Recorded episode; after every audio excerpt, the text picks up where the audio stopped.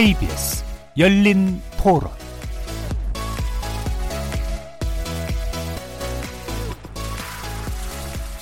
안녕하십니까. KBS 열린 토론 정준희입니다. 검찰의 피의 사실 공표 뭐 이런 거를 이제 언론에서 그냥 받아다가 뿌리더라고요. 취재를 하는 과정에서도 조국 장관 집 앞에 가서 취재가 가열되다 보니까 이제 뭐 당사자들한테는 인격권이 침해될 정도로 그 뭐 취재 기자라든지 이런 거 제한을 두고 있는 거에 대해서도 이제는 필요 없지 않나. 시대가 변한 만큼 언론도 좀 변해야 된다 이런 생각이 들고요. 언론이 뭐 경제 논리에 의해서 하나의 기업으로 생각하며 운영을 해야 되는 입장도 있기 때문에 정경과 뭐 유착이 되는 가능성이 아주 많이 노출되어 있는 부분이라서 그런 걸 견제하면서 이제 언론이 자리를 잡아야 되는데 개혁을 하겠다는 자세는 좋긴 한데 한계가 있지 않을까. 아주 불만이 많아요. 사실을 정확히 보도하지 않고 정치적으로 봤을 때 편파적인 보도를 하고 있는 거를 눈에 너무 많이 띄고 굉장히 심하다가 조금 개선되는 것처럼 보이는데 아직까지 공정하지 않다고 보이기 때문에 가짜라는 게 나타나니까 정말 나오는 뉴스들이 정말 진짜일까라는 게 다 못 믿게 되는 진짜를 말할 수 있는 뉴스였으면 좋겠다라는. 주위에 있는 사람들은 이제 더 이상 신문을 보질 않아요. 왜냐면 이제 믿을 수가 없으니까 그것보다는 이제 SNS라든지 이런 걸 통해서 정보를 취합해가지고 스스로 판단하려고 하고 있거든요. 언론은 좀 더 그런 걸 인지하고 중심을 갖고 일을 해, 해주셔야 사람들이 좀 더 뉴스를 많이 보고 그러지 않을까 생각됩니다. 거리에서 만나본 시민들의 목소리 어떻게들 들으셨습니까? 2020년 새해 첫날 보내드리는 KBS 열린 토론. 오늘은 언론개혁, 이제는 달라져야 한다는 주제로 준비해봤습니다.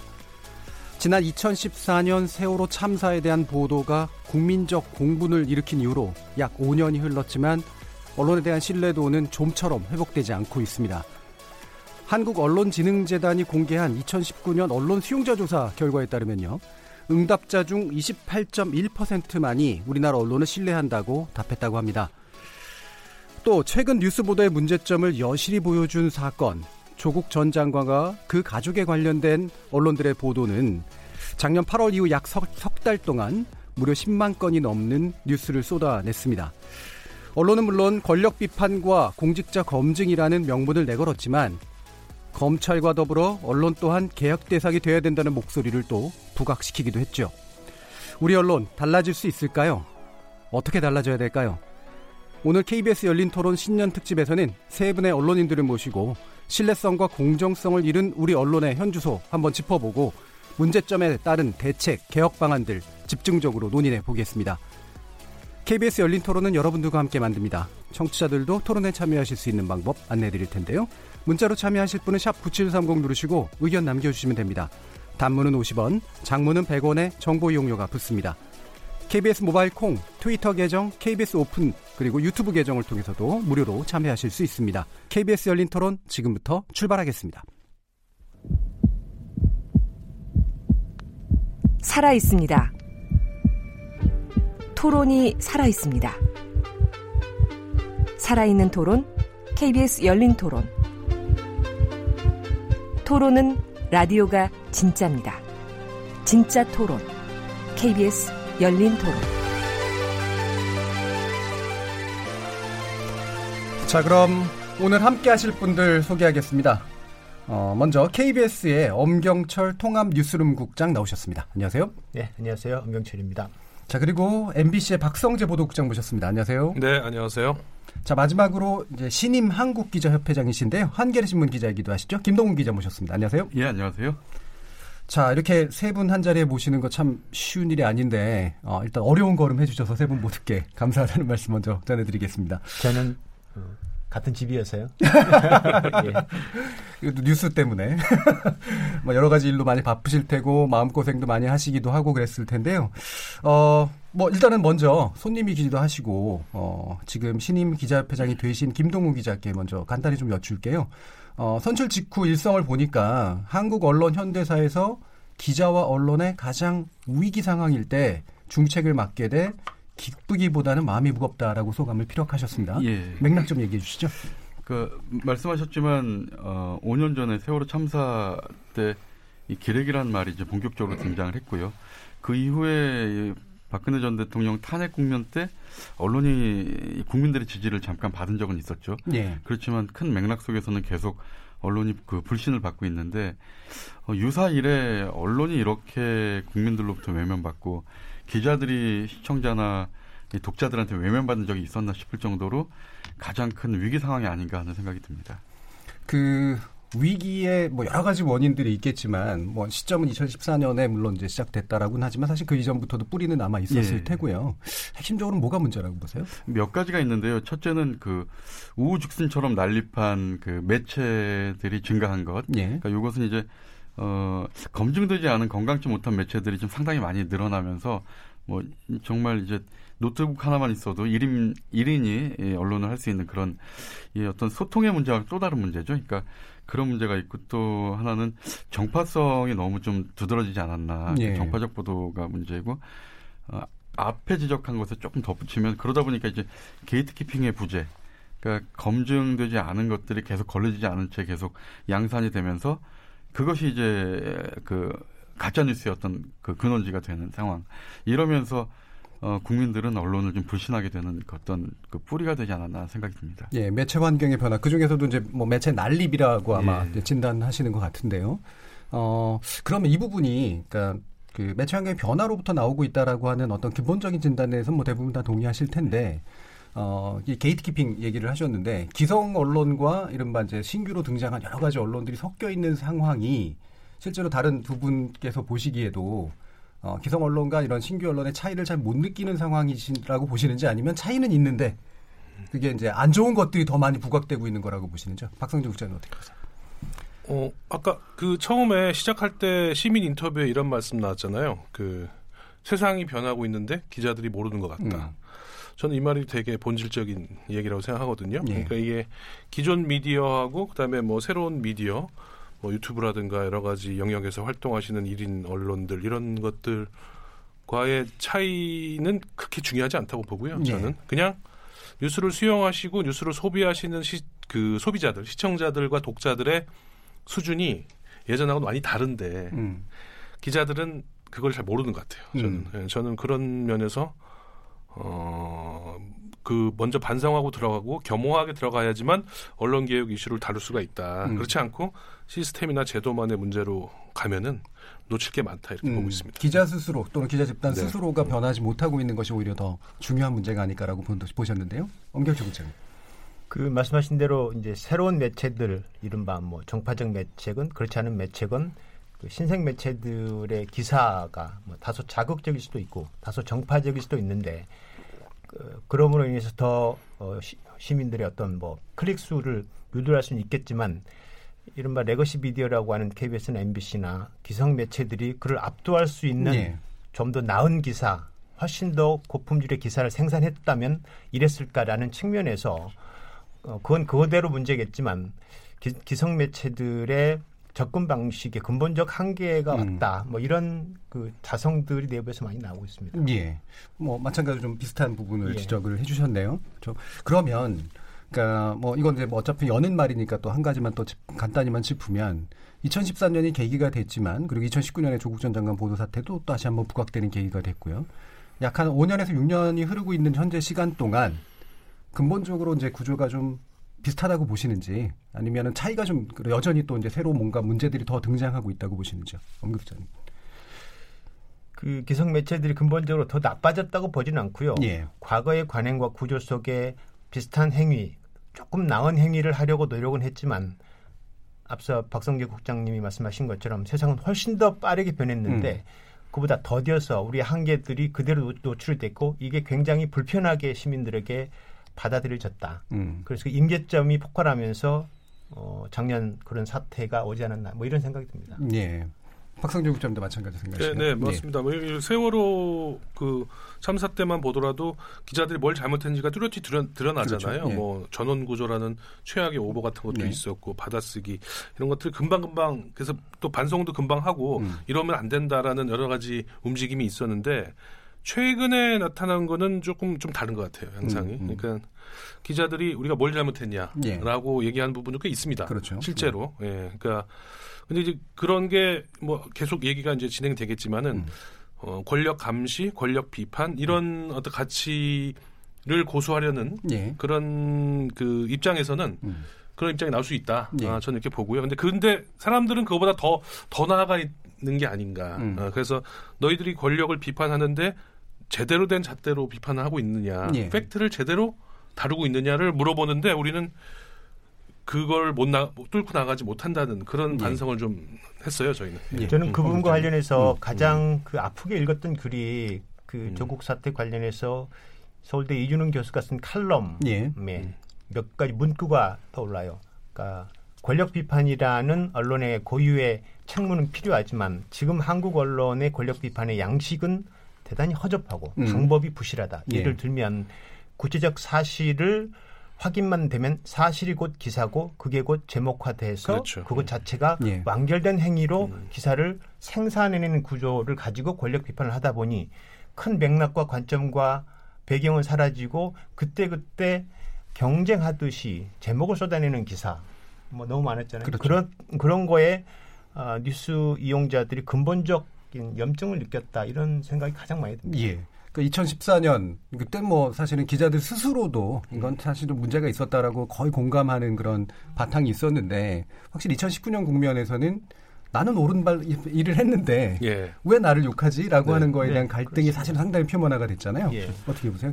이렇게 비교해 보면 좀 쉽지 않을까 싶은데요. 그러니까 과연 그 조국 전 장관 보도 그렇게 뭐 석 달 동안 10만 건 이상을 쏟아냈다고 아까도 네. 어, 얘기를 하던데요.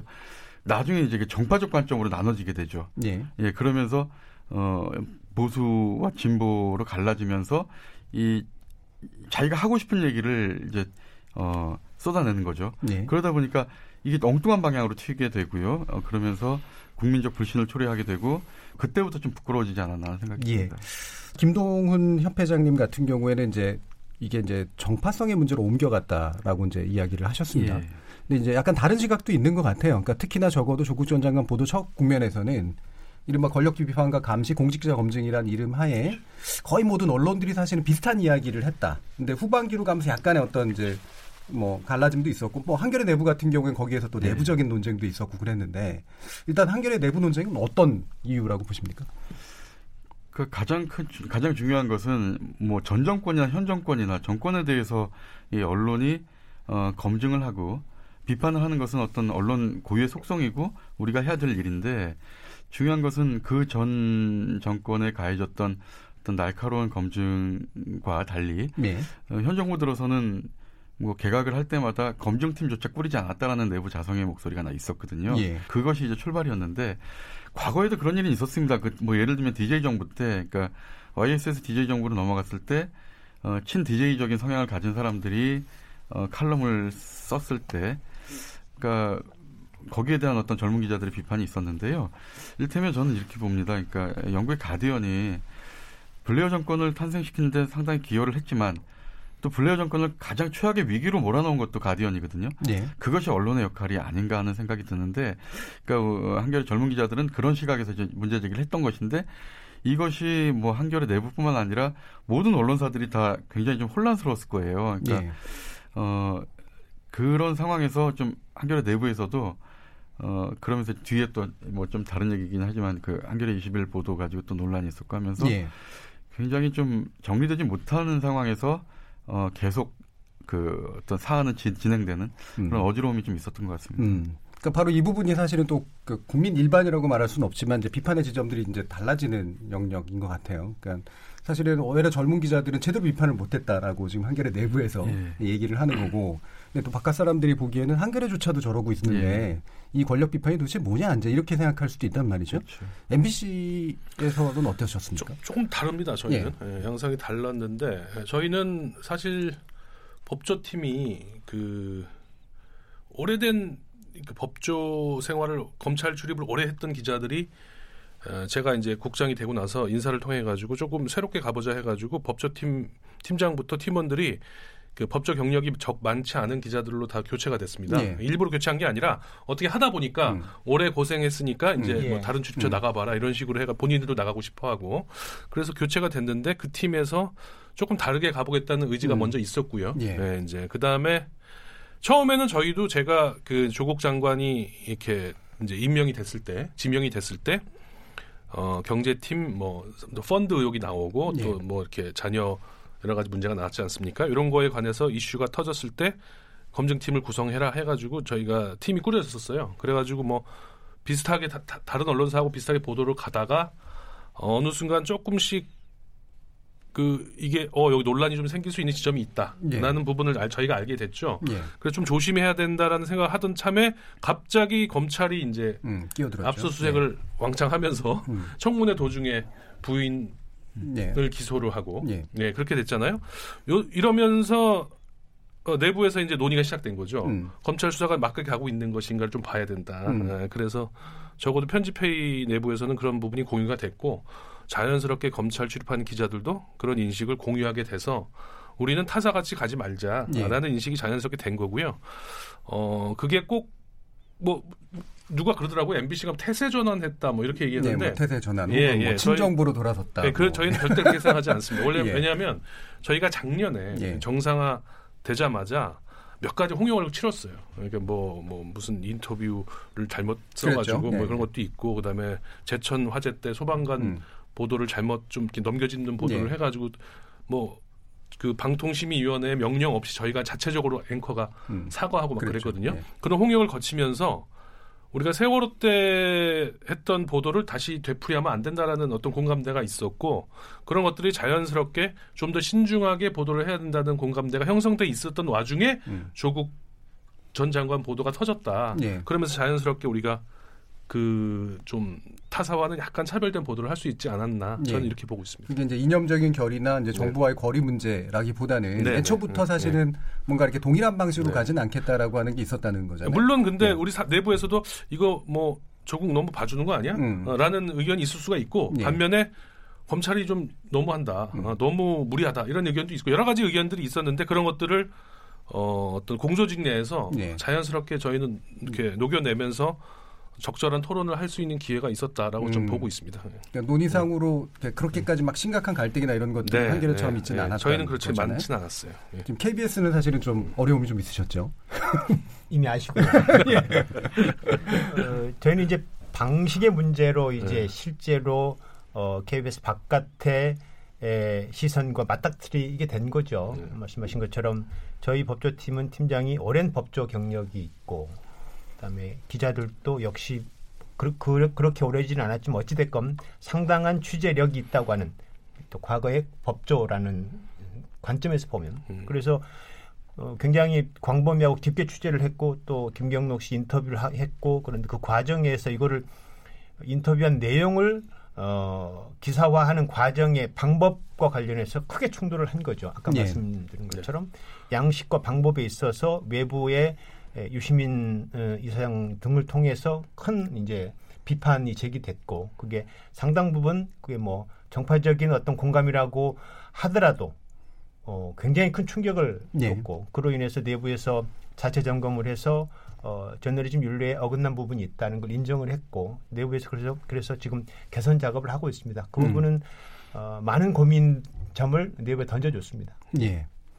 어, 이 부분 이제 그럼 짚어보죠. 그러니까 지금 어쨌든 그 조국 전 장관의 사태가 뭐 여러 가지의 어떤 문제들이 부각되는 또 다른 계기가 된 건 분명히 맞는데 그 중에 이제 제일 많이 얘기됐던 게 검찰발 단독이라는 것과 연계된 이제 피의 사실 공표의 문제거든요. 일단 피의 사실 공표 부분에 있어서 그 뭐 제가 프로그램에도 한번 다뤘습니다만 이게 이제 어느 정도는 이른바 사건을 암장시키지 않기 위해서는 필요하다라고 얘기하는 기자들의 목소리가 상당히 높은 편이거든요.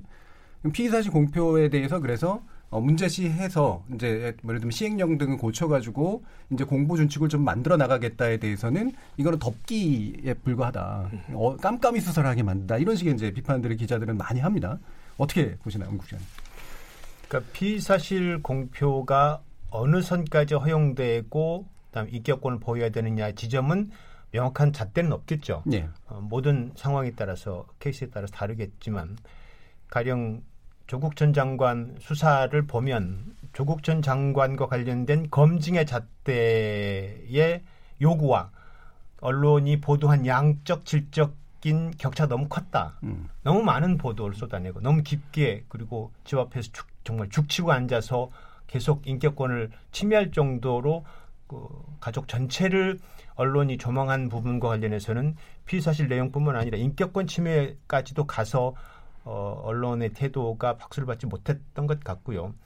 이게 박수를 받으려면 마찬가지로 지적하신 것처럼 지금 두 가지 요구가 상존해 있는 거잖아요. 검찰 개혁, 요구가 있는데 그 검찰 개혁에 대한 언론의 태도는 지지부진하고 그 반대만 어, 너무 치우치다 보니까 어, 언론 개혁 요구까지 폭발하는 양상으로 좀 번졌다고 보여요.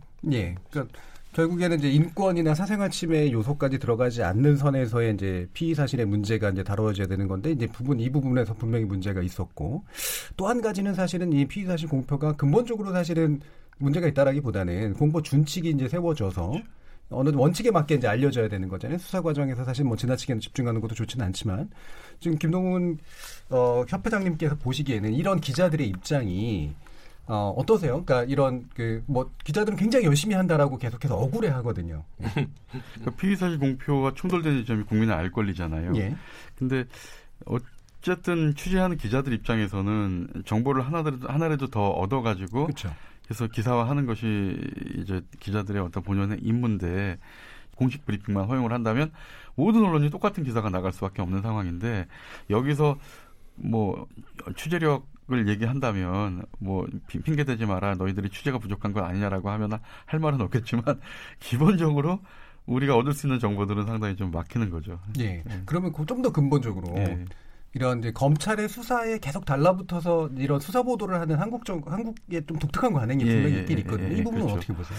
저는 좀 바람직하지 않다고 봐요. 이게 사실 일본식 예. 이, 그 문화잖아요.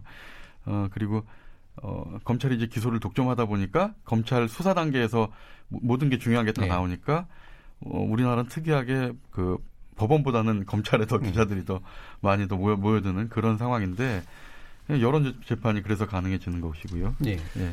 그 네, 국장님. 그러니까 피의사실 공표와 관련해서 분명히 이제 알 권리라는 차원에서 일정 정도 피의사실 공표가 불가피하다는 측면에 장점이 있고 과거, 과거의 긍정의 역사가 있습니다. 예. 이를테면 최순실 국정농단 사건 당시에 검찰 수사 과정의 취재를 통해서 그 검찰을 훨씬 더 북돋은 측면이 있거든요. 그래서 국- 그래서 어찌됐건 바로잡는 측면이 있고 그런데 어, 수사를 90을 잘하더라도 열을 잘못하면 그 열의 피해가 굉장히 크지 그렇죠. 않습니까? 네. 이를테면 KBS 정현주 사장은 2008년에 배임죄로 기소가 되고 수사됐었습니다. 당시에 거의 모든 기사가 배임죄였었습니다. 예. 그냥 죄인이에요, 죄인. 음.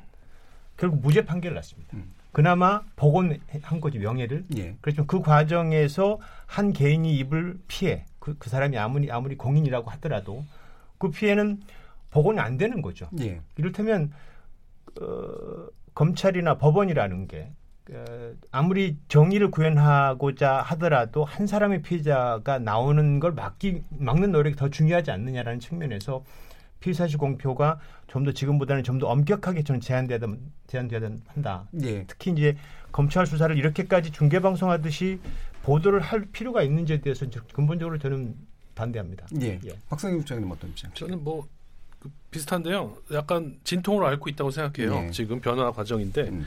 어 근데 한번 이 생각을 해볼 필요가 있어요. 예를 들어 국정원이나 국방부 같은 데는 안에서 뭔 짓을 해도 예를 들면 국정원이 간첩 수사를 한다거나 의문사 관련 이런 거 할 때 군 수사관들이나 아니면 국정원들이 뭘 해도 모르잖아요 기자들한테 절대 브리핑 안 해주고 음. 전화 걸어도 안 알려주고 근데 그래서 이제 받아 쓰죠 나중에 끈질긴 어떤 추적 저널리즘이나 이런 거에 의해서 진실이 드러나는 경우도 꽤 있고 예.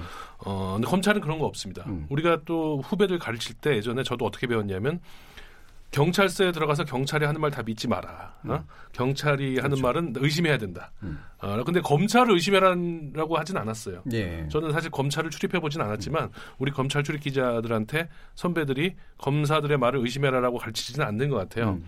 그거보다는 검사들 방을 어떻게 찾아가 가지고 뭐 하나라도 더 빼내느냐. 빼내고 뭐 이런 식으로 교육을 받고 그걸 잘하는 기자들이 이제 특종 많이 하고 요새 예. 단독이라고 맨날 올라오는 그런 거가 이제 벗어나야 된다. 예. 아, 이거 누, 이제 많은 사람들이 동의를 하고 있으니까 어, 검사들이 안 알려줘도 된다. 아, 사건에 대해서 혹은 수사하고 있는 상황에 대해서 몰라도 기자들이 몰라도 이 사건의 실체와 이 사건의 파장과 또 반론과 이런 걸 다 해서 좋은 기사 쓸 수 있다. 전 이렇게 생각합니다. 그런데 어, 그러니까 소위 말해서 팩트를 가지고 검사들이 검찰이 전해주는 팩트와 여러 가지 혐의 사실 이라고 하는 것들 이런 걸 가지고 재구성해내는 그런 기사들이 과연 좋은 기사냐 음. 아니면은 전체적으로 이 검사들의 주장과 이 피의자들의 반론 이런 것들이 다 묶여 들어가 가지고 전체적으로 이렇게 균형이 잡혀 있는 기사가 좋은 기사냐 이건 저는 말할 것도 없이 후자라고 저는 생각을 하거든요. 예, 예. 이런 식으로 지금 가, 가야 되고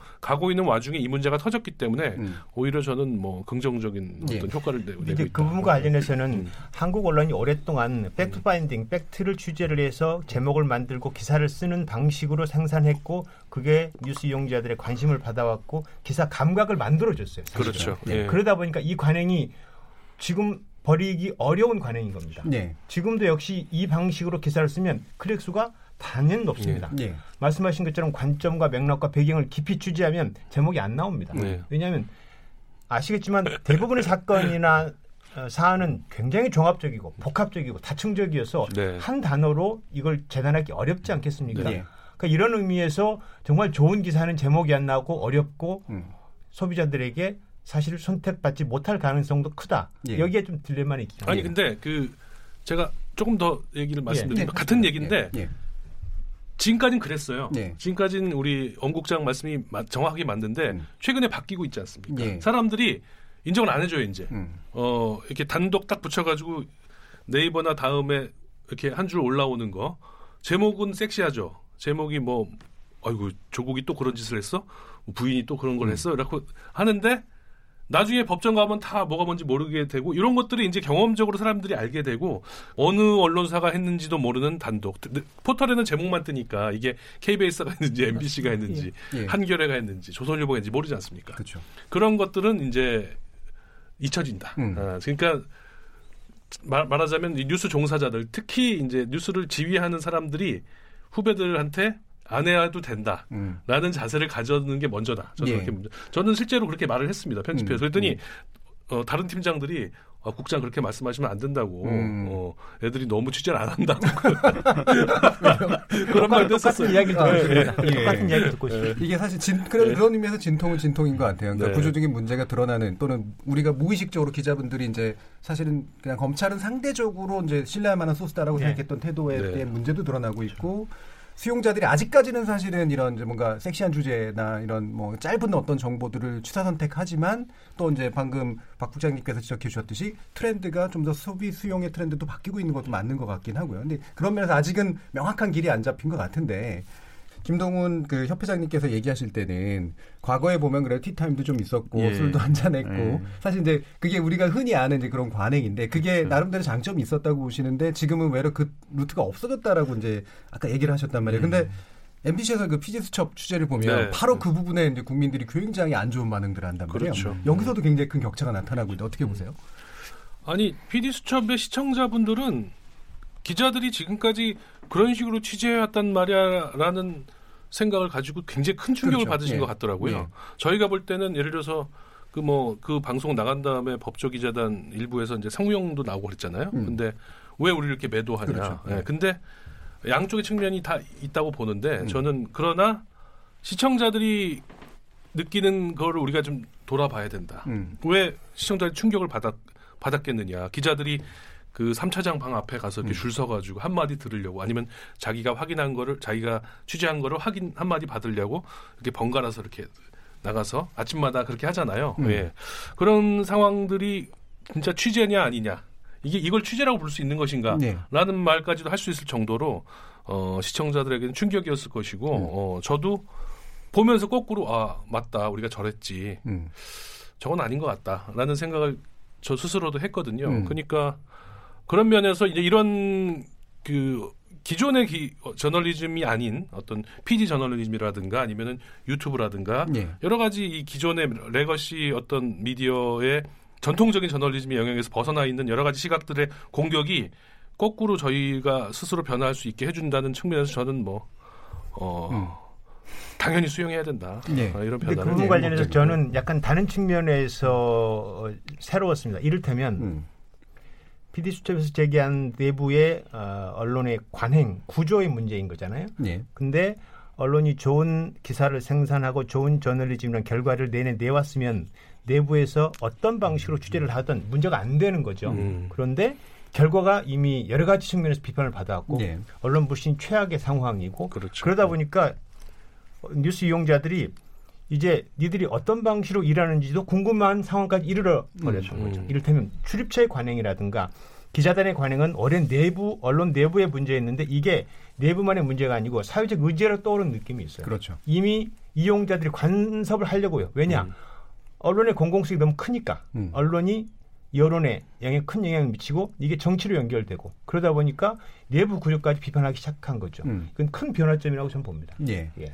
뭐 이 부분 이제 어떻게 변화가 필요할까 이건 뭐 출입처하고 또 연관된 예. 부- 거니까 이제 후반기에서 좀 더 다루도록 하고요. 김동근 협회장님이 이제 아까 아쉬워하신 부분이 실제로 기자들은 굉장히 많이 아쉬워하고 그러는데 그게 뭔가 방금 이렇게 두 분이 이제 지적하신 수용자들이 자꾸 개입하고 싶어하고 그 과정들에 대해서 궁금해한다라고 하는 부분에 대해서는 어떻게 생각하세요? 그 저는 그 두 분 말씀에 그 동의하고요. 음. 그러니까 취재 기자로서의 어떤 그 취재 경로, 어, 말길 이런 게 좀 막힌다는 부분에 대해서는 좀 아쉽지만 예. 그 그런 그런 방식이 그런 관행이 좋다는 건 아니 아니고요. 예. 그러니까 중요한 것은 뭐 아, 이제 뒤에도 논의가 되겠지만 이것은 이제 궁극적으로 이제 어, 출입 기자단 기자단의 문제, 출입처의 문제로 또 귀결될 수가 있거든요. 예. 그러니까 법조 기자실이 서초동에 지금 뭐 네 군데가 있는데 네 곳이 있는데 여기에 지금 사실 이런 지금과 같은 방식이라면 그 취재 기자실이 필요가 없거든요, 사실.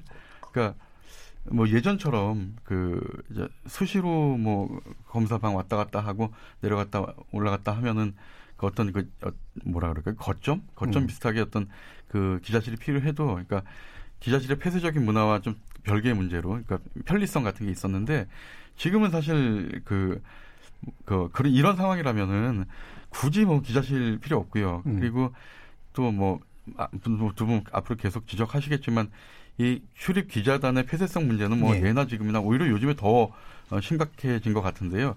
그렇다면 어, 지금 뭐 KBS에서 지금 왕 국장님 그, 그 출입 추진하고 기자단 계시는, 예, 예. 어, 어, 없애고 하는 그죠 영역별 취재. 음. 그러니까 뭐그 뭐 외교안보라든가 뭐 스포츠라든가 법조라든가 이렇게 영역별로 취재를 한다면 필요할 때 가서 브리핑할 때 가서 듣고 또 오히려 외곽에서 뭐 법조 같으면은 뭐 그 이 수사를 받고 있는 상대변 상대방의 뭐 변호사들을 취재한다든가 이럴 때 더 큰 정보를 얻을 수도 있거든요. 이렇게 좀 바뀌어가는 어떤 지금 과도기가 아닌가 하는 생각이 듭니다. 예. 제가 프로그램에서 한번 그 이런 뭐 출입처라든가 이런 아까 법조 취재 방식의 문제를 이제 일종의 가두리 양식장에 제가 비유를 한 적이 있어요. 음. 예. 가가지고 이렇게 쭉 막 이렇게 던지면 그냥 끌어올려지는 예. 정보와 예. 네. 그냥 들판에 나가서 이제 취재하는 그런 방식에서 사실 후자가 훨씬 어려운 건 맞다는 말이죠. 예. 그러니까 상당히 많은 기자분들이 앞에 문, 부분, 그 가두리 양식장의 문제에 대해서는 공감은 하면서도 그래도 현실적으로 그게 가장 효율적인 방법이다. 그걸 대체하기란 대단히 어렵다. 이제 이런 얘기들을 한단 말이에요. 근데 그런 것들을 경험하지 못해서입니까? 아니면 취재력이라고 하는 것이 부족해서입니까? 약간 격가지 이야기인데요. KBS의 뉴스가 너무 많습니다. 네.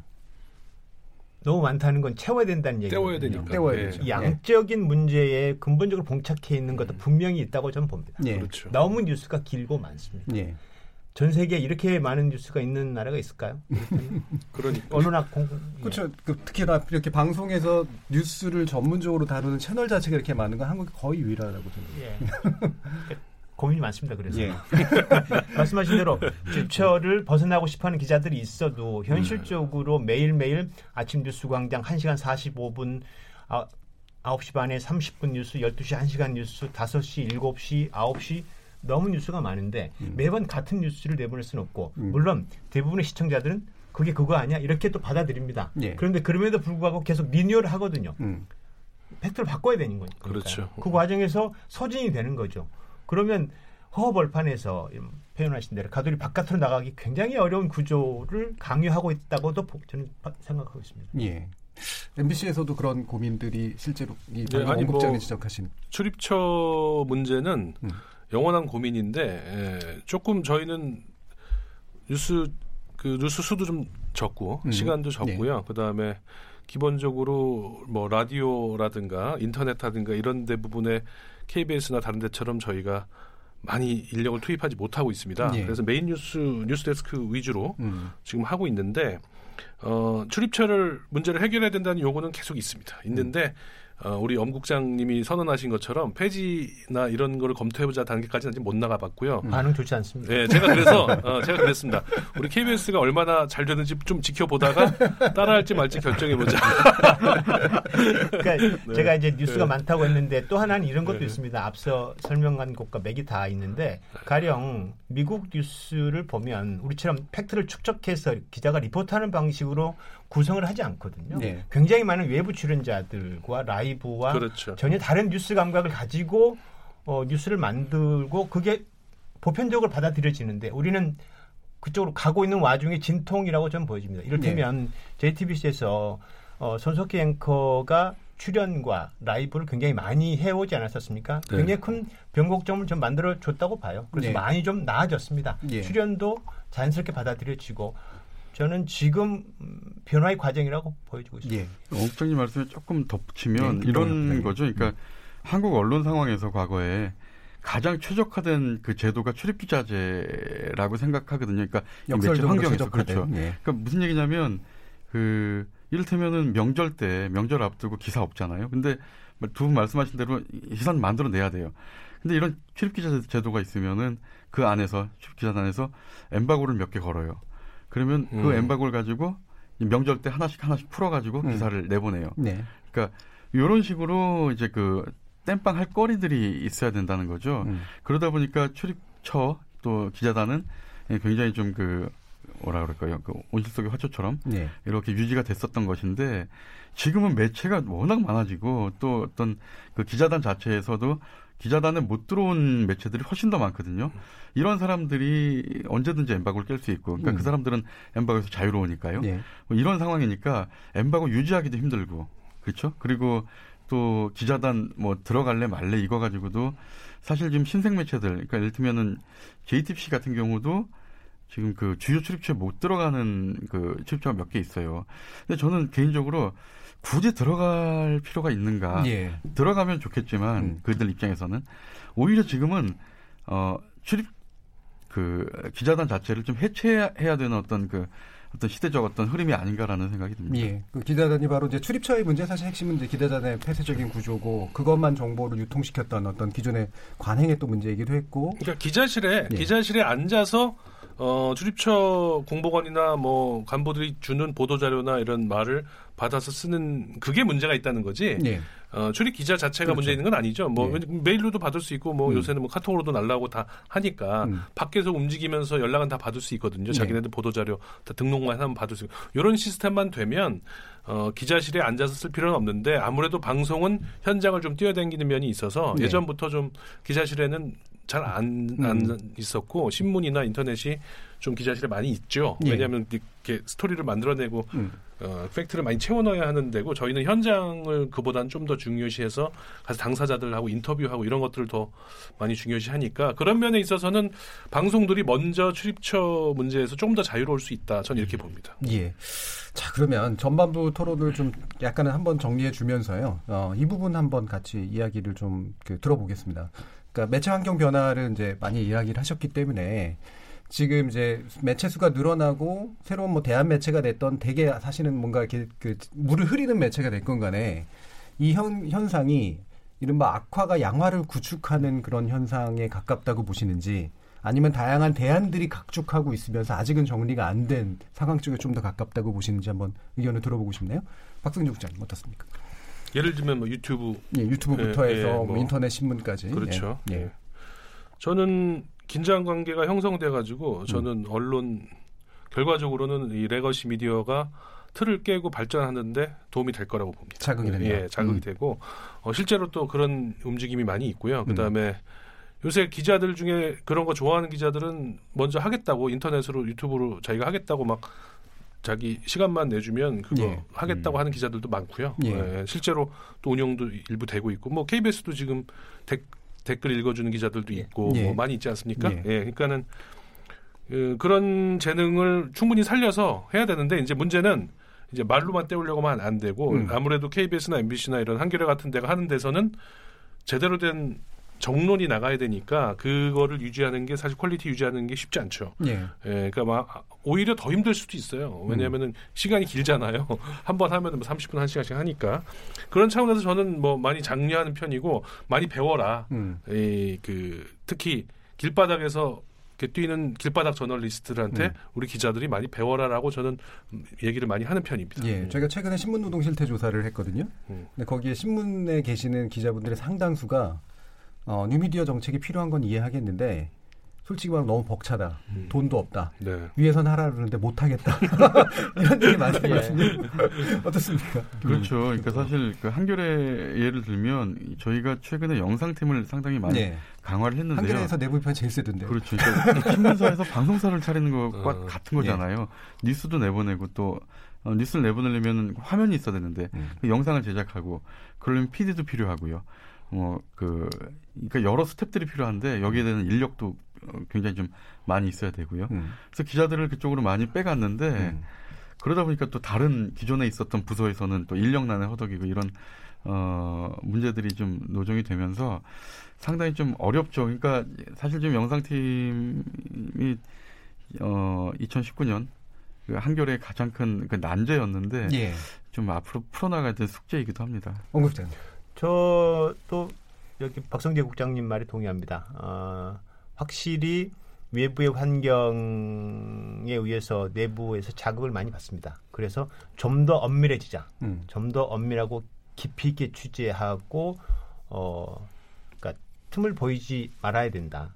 그리고 동시에 동시에 이제 그렇게 그 신생 매체라는 개인 뭐 언론이건 뭐 그런 매체들의 그 가짜 뉴스 fact check를 좀 더 강화하자. 네. 강화해서 우리의 존재의 의미라든가 아 어, 우리를 증명해야 된다. 특히 우리는 뭐 수신료를 받기 때문에 그럴 책무가 있고 그런 측면에서는 훨씬 자극이 되고 있습니다. 예.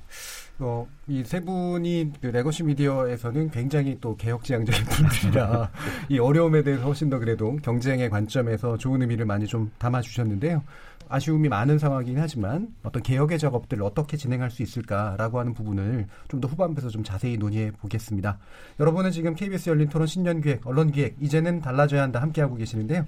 잘못된 관행, 속보 경쟁, 그다음에 새로운 매체 등장의 문제들에 관련해서 세 분의 이야기 함께 나눠봤고요. 대책들 어떤 게 가능할 수 있을지 이어지는 토론에서 자세히 짚어보도록 하겠습니다.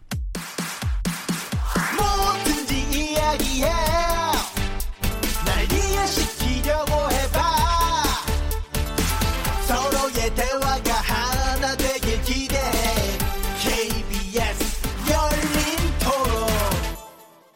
자, 그럼 후반부 토론 이어가도록 할 텐데요. 사실 이제 언론 개혁이라고 말은 나왔지만 뭐 검찰 개혁이라든가 이런 건 상대적으로 국가가 법을 써서 권력기관을 개혁하는 방식으로 하면 저항이 있고 어렵다고 하더라도 진척이 이제 있을 수가 있는데 사실 언론 개혁은 국가가 법 바꿔가지고 되는 문제가 분명히 아니고 개혁의 방향에 대해서도 사실은 여러 가지 너무나 많은 갈래들이 있기 때문에 그렇게 쉽지 않은 상태인 건 맞는 것 같습니다. 그래서 근본적으로는 일단 언론사 스스로가 어떤 개혁 방향을 잡아야 될지 한번 짚어보고요. 어, 기타 이제 외곽에서는 어떤 법제적이거나 정부 차원의 대응이 필요할지, 그 다음에 수용자나 시장에서는 어떤 변화들이 필요할지에 대해서도 간단히 한번 논의해 보도록 하겠습니다. 먼저 이제 언론사 자체 개혁의 방안으로 이제 아까도 이제 말씀 나눴던 것처럼 일단은 이제 기자단의 폐쇄성, 그 다음에 이제 매체를 채우기 위주의 어떤 뉴스 보도의 문제를 좀 개선해 보자라고 하는 그런 노력들을 가장 먼저 어쨌든 치고 나오신 게 KBS 보도국인데 반응은 별로 안 좋다고 아까 말씀을 하셨습니다. 어, 어려움이 굉장히 많을 거라고 당연히 생각하고 있고요. 예. 그 어려움을 어떻게 감내하시려고 생각하시는지 먼저 말씀 좀 주시죠. 예산을 투자해 달라고 했습니다. 예. 그 예산을 가지고 우리 사회에서 출입처가 가- 갖고 있는 정보 이외에 훨씬 많은 정보와 관점을 갖고 있는 어, 스- 전문가와 전문 음. 기관과 이, 이른바 중원의 고수들이 있다. 예. 근데 지금은 그런 정보들도 돈이 없으면 움직이지 않는다. 음. 그래서, 그래서 예산을 투자해서 그런 전문 기관이라든가 전문가들을 기자들이 광범위하게 만나서 정부가 갖고 있는 지- 정보나 관점 이외에 한국 사회를 좀 더 깊 고 넓게 바라볼 수 있는 것들을 취재할 수 있게끔 도와달라. 예. 그래서 예산 신청을 했고 음. 어, 배정이 됐습니다. 예. 그럼 예를 들면 예산이 전문가 됐고. 인터뷰할 때 이제는 공짜로 안 해도 되는 건가요? 인터뷰 정도가 아니고요. 인터뷰 정도가 아니고 장기적으로 전문가 그룹과 예. 아, 협업. 협업 취재 그렇죠. 같은 예. 거를 할 수 있게끔 음. 제가 예. 제안을 했고 음. 전폭적으로 예산을 투자를 하겠다고 했고 배정이 됐습니다. 예. 다만 이제 엄청 부럽네요. 아, 저 그러네요. 그 얘기 들으니까. 다만 다만 얘기를 방금 하셔가지고 예. 저희는 올 한, 작년 한 해 죽다 살았거든요. 예. 그만큼 위기감이 크, 크고 음. 경영진도 마찬가지입니다. 예. 올해 최대 목표가 뉴스 신뢰도 향상이고 저널리즘 복원이기 때문에 어, 그런 방식과 동시에 이제 출입처 문제는 제가 이제 던진 건 필요한 영역과 역할을 제외하고 출입처를 혁파해 나가겠다는 것이었고 음. 두 가지 의미입니다. 실제로 출입처에서 자유로운 기자들을 좀 더 많이 만들자. 두 번째 출입처 중심의 사고를 벗자. 음. 약간 유형무형의 두 가지를 노- 생각하고 세게 던졌습니다. 음. 여러 가지 논쟁과 반발이 있지만 그럼에도 불구하고 내부 구성원들이 다 깊게 고민하고 있습니다. 생각을 안 할 수 없거든요. 예. 이것 자체가 저는 효과라고 보고 지금 조금씩 발제하는 방식이라든가 사고하는 게 조금 달라지고 있다는 걸 음. 느끼고 있습니다. 예. 제가 이제 전문가 인터뷰 문제를 농담처럼 끼어드는 게 사실은 커테이션을 따기 위해서 전화를 하시는 거지 음. 실제로 많은 걸 궁금해해서 전화를 하시는 것 같지는 않다라는 느낌이 그렇죠. 들 때가 되게 많거든요. 일종의 이제 그냥 뭐 windows라 그러죠. 그러니까 뒤에서 그냥 전문가의 어떤 색채가 필요한 것, 뭐 이런 후광 효과가 필요한 것 이런 정도의 수준이었는데 방금 말씀하신 건 네, 그래서 예. 그 12월 30일 날그 리포트 블럭이 하나 있었는데 이를테면 여성 혐오 댓글을 전수 분석을 했어요. 그 중에서 왜 이런 여성 혐오가 나타났나 관련해서 전문가 인터뷰를 했는데 과거처럼 뭐 10초, 20초 하지 않고 두 사람을 불러서 한 2분간 계속 인터뷰를 했습니다. 예. 계속 인터뷰를 해서 인터뷰만 가지고 음. 하나의 구성을 만들었고 이 전문가들이 진단하는 여성 혐오의 관점들을 좀 더 깊고 좀 다양하게 보여줬거든요. 굉장히 반응들이 좋았습니다. 82년생 김지영 그 꼭지 맞습니다. 예, 말씀하신 김지영 거죠. 꼭. 예. 어, 이런 시도는 과거에 전혀 해보지 않은 시도거든요. 예. 반응들이 아주 좋았고 실제로 어, 외부에서도 그런 방식이 좋은 것 같다. 예. 그러니까 이게 이제 변화의 시초라고 저는 봅니다. 예. 자, 부럽다고 말씀하셨어요. 예, 상당히 부럽습니다. 예. 부럽고 왜냐하면은 저희는 사실 뭐 수신료를 받는 회사도 아니니까. 그렇죠. 근데 예. 이제 그 여러 가지로 KBS하고는 좀 저희가 많이 늘 비교가 많이 돼요. 근데 음. 어, 인력에서도 상당히 부족하고 예. 그다음에 또 요새 옛날처럼 회사들이 그 방송사들이 돈을 잘 벌던 때면은 그렇죠. 예. 막 뽑아서 그냥 예, 또 예능 잘해서 하고, 되는데 예. 요새는 어렵잖아요. 음. 예. 그러니까 뭐 적자도 뭐 엄청 많다고 그러고 그래서 사실 보도국에 지원을 잘 안 해줍니다. 음. 음, 그러니까 우리는 그냥 가성비 높은 음. 어, 인력을 운영해가지고 메인 뉴스 위주로 많이 하게 되고요. 예. 그 다음에 저희는 대신에 이제 제가 이런 주문을 많이 합니다. 우리 팀장들도 마찬가지고 뭐 이렇게 그 지난 제가 한한 18개월 정도, 1년 반 정도 보도국장을 했는데 계속 제가 서로 대화하면서 많이 해온 게 우리만의 기사를 쓰는데 예, 출입처 기사를 가지고 출입처나 아니면 내가 관심 있는 이슈를 가지고 우리만의 시각으로 현장을 담아서 예. 하자. 그러니까 남들이 쓰는 기사는 내가 안 받아준다. 다른 음. 기사를 가져와라. 음. 라고 항상 그게 해가지고 요새는 후배들도 뭐 딱 보면은 이 누구를 만나서 이걸 어떻게 풀어올 것을 결심하지 그 고민하지 그 이 보도 자료를 어떻게 잘 정리해가지고 아홉 시- 그 메인 뉴스에 낼까 이렇게 고민하지는 않습니다. 예. 그래서 그런 부분은 많이 좀 된 것 같고 음. 그 다음에 사람을 계속 쫓아다니고 음.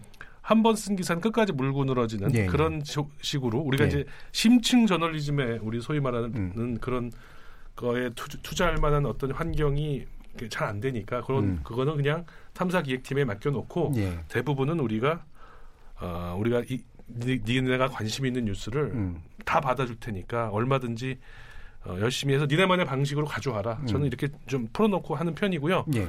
어, 그 중에는 잘 된 것도 있고, 음. 어, 또 잘 안 되는 것도 있고, 예, 뭐 그렇습니다. 예. 네. 그럼 제가 추가로 한번 여쭐게 예전에 그 세월호 참사 때 사실은 지역 MBC의 역할이 좀 있었단 말이에요. 네. 그렇죠. 예, 예, 그리고 예. 지난번 손혜원 의원 보도 사건 네, 때 확실히 맞습니다. 다른 스탠스가 있었는데 목포 MBC가 그렇죠? 아주 예. 재밌는 보도를 많이 예. 했죠. 예. 그런 부분은 어떻게 생각하세요? 아, 손혜원 보도 얘기가 나왔으니까 한, 하는 말인데 저한테 물어보시더라고요. 어떤 분들이 목포 MBC에서는 그렇게 계속 보도를 하는데 음. 왜 서울 MBC는. 보도를 안 하냐? 음. 제가 이렇게 답을 했습니다. 저는 이제 그 SBS가 이제 그걸 했지, 않, 했지 그렇죠. 않습니까? 근데. 네. 제가 SBS의 모 간부하고 그 보도에 관해서 제가 우연히 어느 자리에서 만나 얘기한 적이 있어요. 그러면서 우리 보도가 뭐, 문- 무슨 문제가 있냐고 그러시길래 제가 아니 문제 없고 좋은 보도인데 음. 다만 좀 과하다, 음. 양이 많다. 음. 제가 보기엔 제, 가 그런 얘기를 한 적이 있었거든요. 예. 네, 그러니까 어떤 그 그렇게 메인 뉴스에서 많은 그 인력과 시간을 투입해서 할 만큼 그 손혜원이라는 정치인의 어떤 비위가 예. 과연 그 무거운 것이었나. 예. 따라서 저희는 그렇지 않다고 판단했기 때문에 어, 그, 그, 그, 그 보도를 받을 때도 짧게 처리했거든요. 예. 따라서 손혜원을 비판할 때도 저희가 간단하게 처리한 거를 손혜원을 손혜원 의원을 또 반대로 옹호했다. 그렇게 옹호하는 보도에 그렇게 열심히 음. 할 필요는 없는 거죠. 예. 저희는 그냥 저희 기준에서 한 건데 음. 목포는 목포의 정서가 있더라고요. 그렇죠. 네, 그래서 예. 목포 MBC가 는뭐 열심히 하셔가지고 음. 저희하고 상의도 하고, 하고 그랬는데 음. 그 중에서 서울에 낼 만한 전국에 낼 만한 것들은 제가 골라서 냈고요. 나머지는 목포에서 그냥 하시면 좋겠다라고 음. 제가 한 거죠. 예. 일종의 뭐, 음. 뭐 지역 지역 문제에 있어서 약간의 협업. 근데 이번에 네. 예를 들면 뭐 그 울산 관련 그렇죠. 김기현 예. 어, 전 시장 관련 예. 뭐 이런 것도 울산 MBC가 하고 또 어, 동양대 관련은 또 안동 MBC가 하고 이런 음, 식으로 음. 지역에서 열심히들 취재해가지고 올리면은 그 중에서 적절하게 저희가 이건 전국 뉴스용으로 좀 더 가공해서 내겠다라는 음. 판단은 저희가 하는 거고 음. 어 그거에 있어서 뭐 긍정적인 방향으로 많이 했지 큰 음. 마찰이 있었던 적은 없습니다. 예. 제가 뭐 이 부분은 이제 지역 이 또 이제 MBC 체제 자체가 또 약간 또 KBS 또 다른 약간 독특한 네, 네. 있기 때문에 한번 다시 여쭙고요. 그 신문 쪽의 예. 입장에서 보실 때 한겨레 신문뿐만이 아니라 사실은 더 예. 시장적으로 뭐 방송도 상당히 어렵지만 그렇죠. 어려운 조건에서 구조 변화에 맞는 어떤 새로운 걸 해야 된다라고 하는 이런 요구에 대해서는 있는데 네. 출입처 문제까지 포함해서 뭔가 이렇게 취, 취재의 방식을 현격하게 좀 바꿔야 된다라고 하는 부분에 대해서 어떤 실천의 방식 고민하고 계신 거 있습니까? 그 지금 엄 국장님 말씀대로 그러니까 뉴스의 어떤 틀을 바꾸고 음. 뉴스의 어떤 그 형식을 바꾸는 것도 상당히 좀 신선하잖아요. 네. 저는 상당히 좀 긍정적인데요.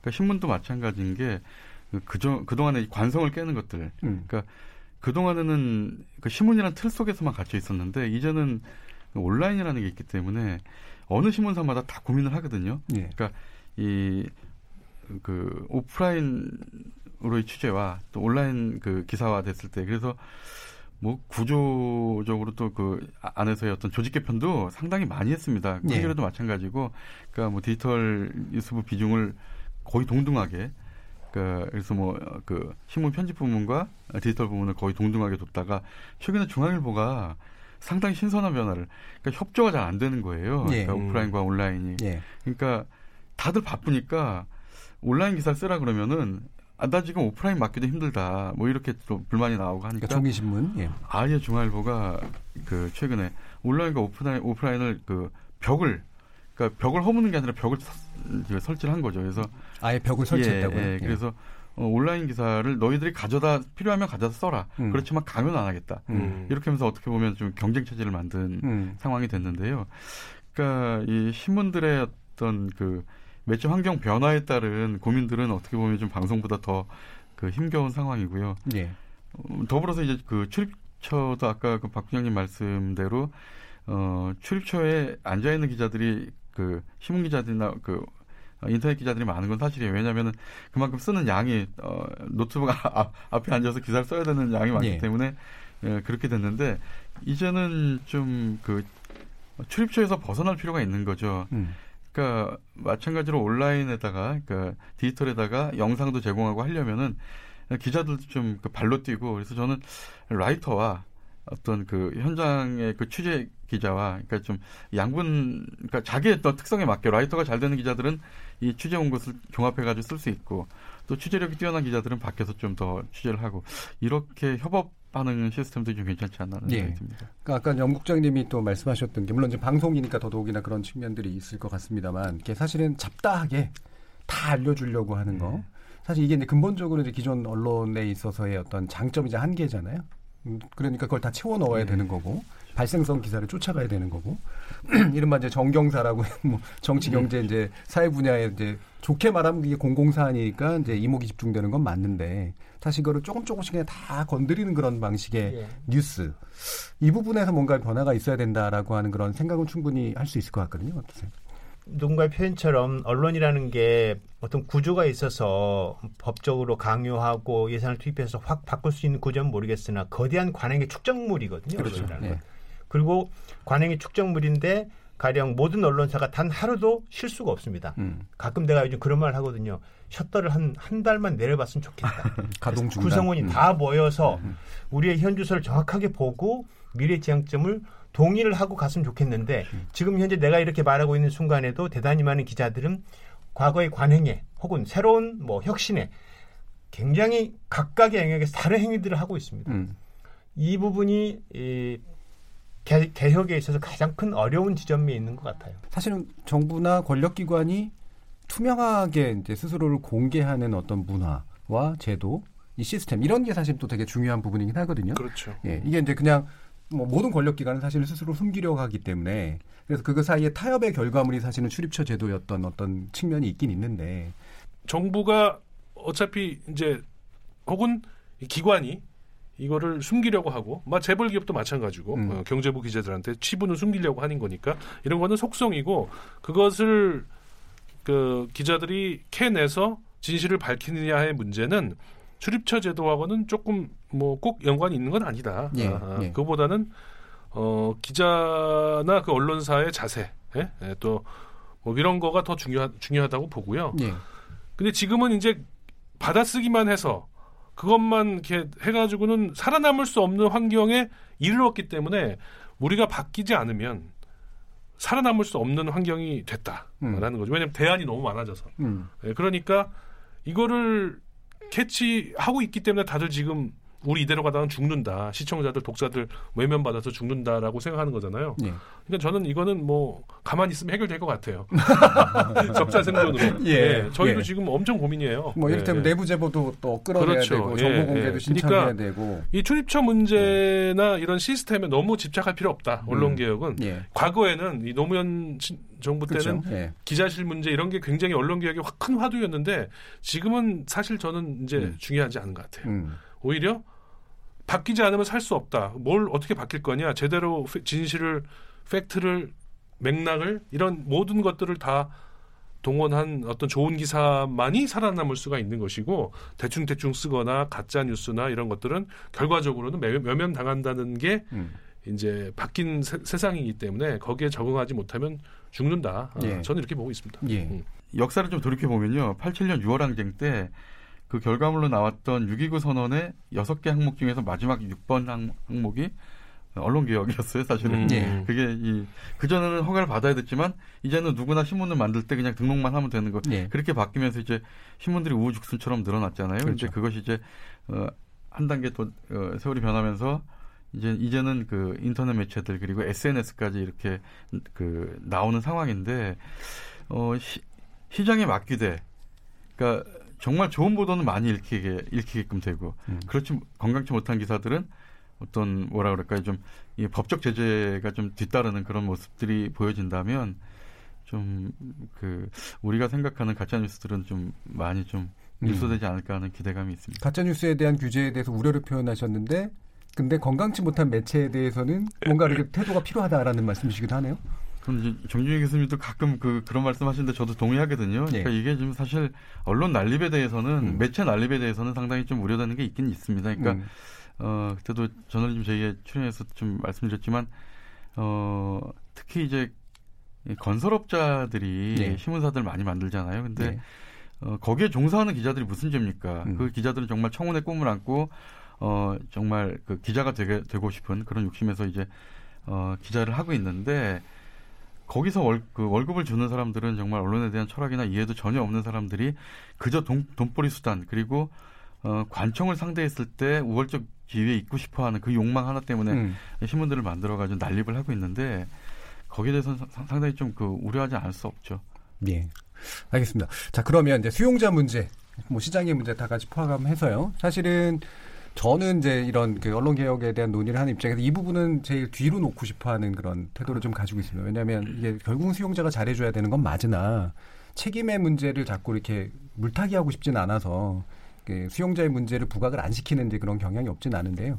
왜냐하면 이제 현재 모든 문제를 또 정파적 수용자의 문제로 다 이제 또 단순화시켜 버리는 그런 경우도 있거든요. 실제로 그런 문제가 없지는 않습니다만. 그래서 지금 수용자를 절대화할 필요도 없지만 소비자나 수용자를 또 그럼에도 불구하고 이 수용자에게 있어서 어떤 당부 내지 어떤 변화가 좀 있었으면 좋겠다. 그리고 어떤 협력을 요청했으면 좋겠다. 이런 부분에 대해서 어떻게 보십니까, 김 옆에장?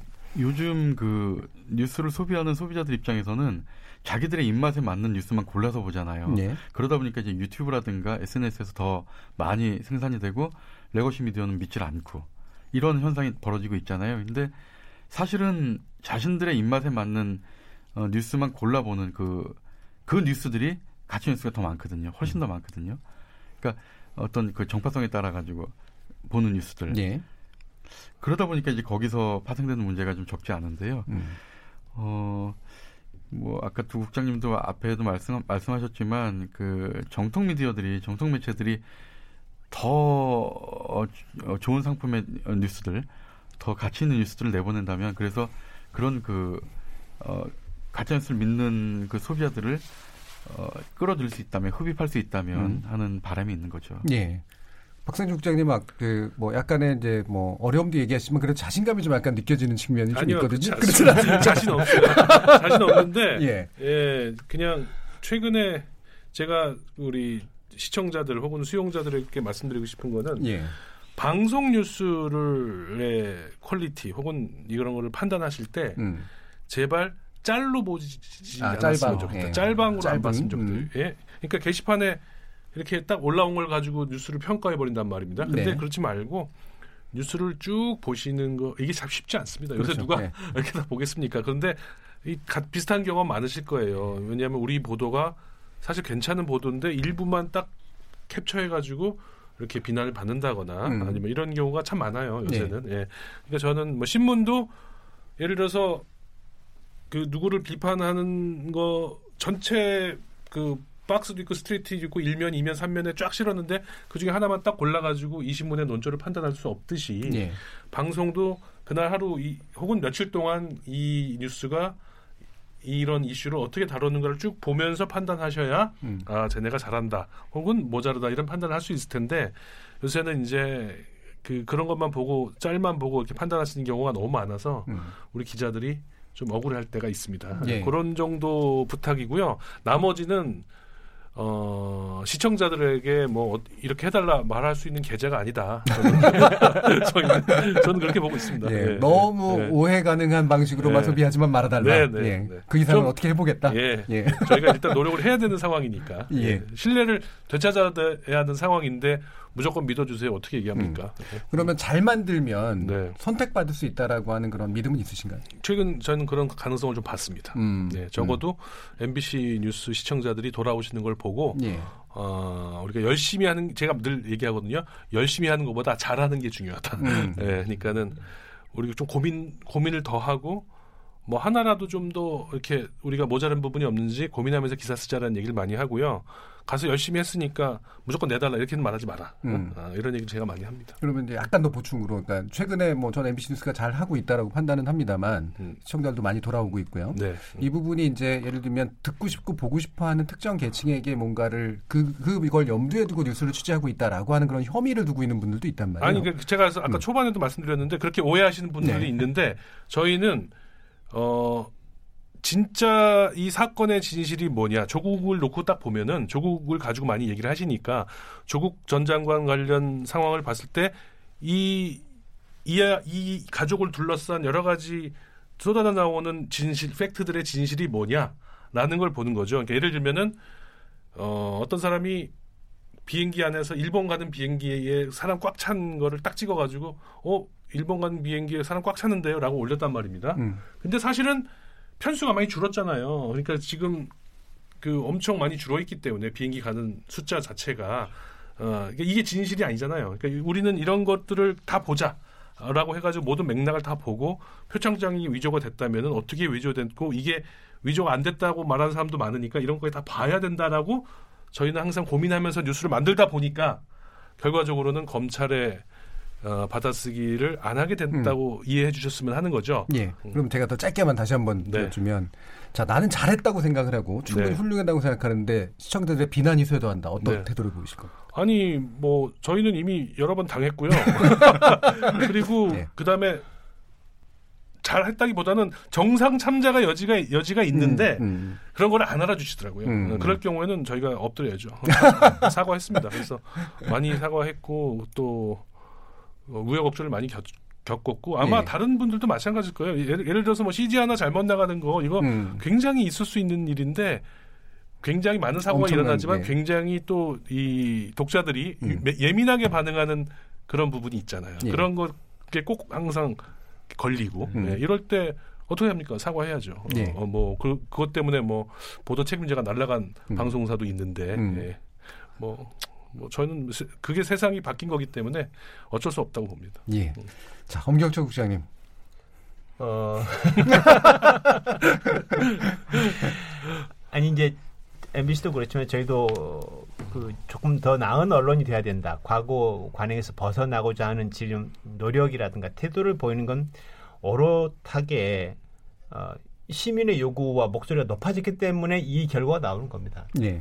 그러니까 뉴스 이용자가 좀 지금보다 더 적극적으로 좀 뉴스에 관여하고 비판하고 참여하고 욕도 좋고 어떤 방식이든지 반응이 있어야 된다고 봅니다. 버리는 것 자체는 답이 아니고요. 그러니까 필요 존재할 수밖에 없고 필요하기 때문에 뭐 발언하는 방식 여러 가지 방식이 있을 수 있죠. 뭐 얼마나 많은 욕을 저희도 저희도 그렇지만 많이 들었겠습니까 과거에 음. 그 무슨 이제 뭐 최근에 무슨 해장국 저널리즘 이야기까지 나올 예, 정도로. 예. 뉴스 이용자들 정파성을 이야기하지만 어 정치적이지 않은 사람이 어디 있습니까? 네. 다 마찬가지죠. 다만 그 요구가 얼마나 합리적인가에 대한 거는 살아남을 겁니다. 음. 어떤 요구가 더 합리적인가?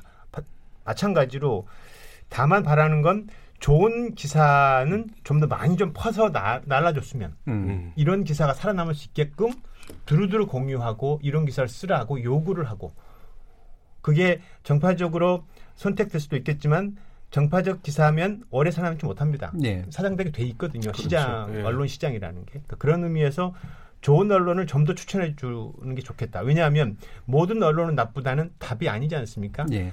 어, 상대적 차이가 절대적 차이다. 조금 나은 언론을 선택해주고 조금 나은 기사를 선택해달라. 음. 그게 훨씬 미래에 더 나은 결과를 낳을 수 있다.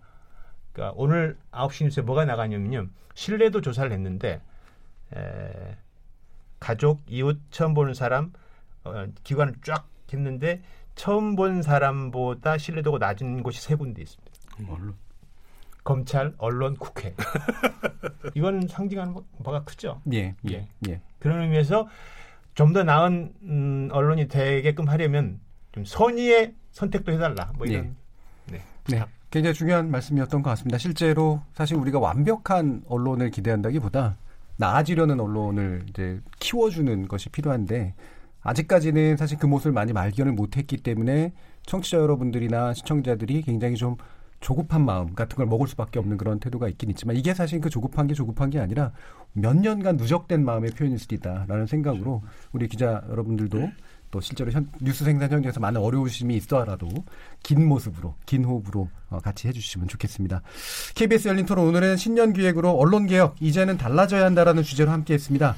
KBS의 엄결천 국장, MBC의 박성재 국장, 그리고 한겨레 신문의 김동훈 기자협회장 이렇게 세 분 모두 오늘 감사합니다. 수고하셨습니다. 감사합니다. 네, 감사합니다. 긴 시간 함께 해 주신 청취자 여러분들께도 감사의 말씀 전합니다. 어, 생방식 놓치신 분들은 나중에 팟캐스트로 준비되어 있으니까 들으실 수 있고요. 매일 새벽 1시에 재방송도 됩니다.